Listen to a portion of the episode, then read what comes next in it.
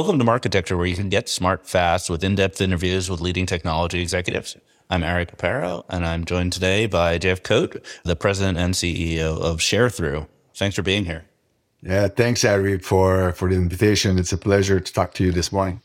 So, to start, many people may not know that um, Sharethrough is sort of the new name of the merger of uh, Sharethrough and your company, District M. Do you want to kind of give us some background on how that came about and, and a little bit about District M because people may not be as familiar with it?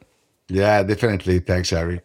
You know, I started my business 10 years ago with two colleagues, co-founders, company named District M. And we started this and really from, from the ground up, we built an exchange and we raised three rounds of investment over the, the years, about $50 million. And when COVID happened is we start having discussion with few different uh, companies. And when we met Sharethrough, the former CEO, Dan Greenberg, we love the story about Sharethrough, how they built this company based on human centric native ads and really start with neuroscience back in the days in the Stanford University. And this is what we see a lots of similarity, a lots of opportunity to combine these two companies and create an omni-channel uh, exchange. And this is why, right, Sharethrough we connect publishers and advertisers through a unique technology platform. And we're able to unify a strength of the two company. District M was really focused on publisher direct, where we have, we work with the top comScore 250 publishers. And Sharethrough was really unique where they're native and having all the, the direct connection with DSPs. This is why we merge these two companies. We keep the Sharethrough exchanges. We migrate our publishers from District M to create one exchange. And now is uh, fast forward after two years now.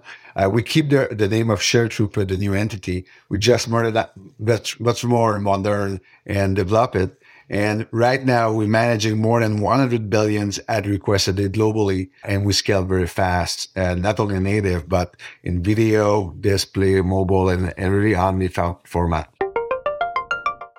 So we want to run a native unit. Are you designing this unit for my website? It does it go in an IAB slot? Tell me about that experience.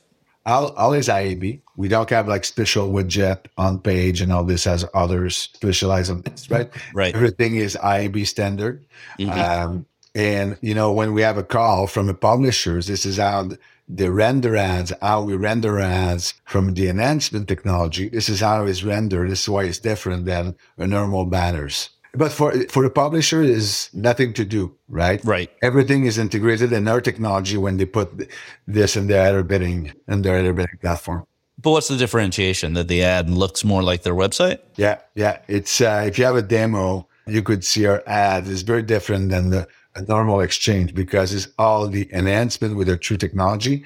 The is a native is much more like the you know for the user is better, but for the website is that you know, for all the different colors, the text. For a video, you have all the video captions. And after this, you're able to, for CTV, we integrated all the QR codes. We have all, you know, what we call, you know, the overlay from like, it could be a weather sports overlay. We have all the integration with this. This is how we, we bring value add as a normal standard banner. Okay, so so from a publisher's perspective, I put I put you in our header, and now I'm running a mixture of you're bidding a mixture of IAB units and these native units that look better on my website, and presumably, if it looks better, it gets better performance, right? Exactly. Yeah. Um, yeah. Tell me. Let's talk about video. So I saw on your website you have a number of products related to video. Dynamic captions was one of them.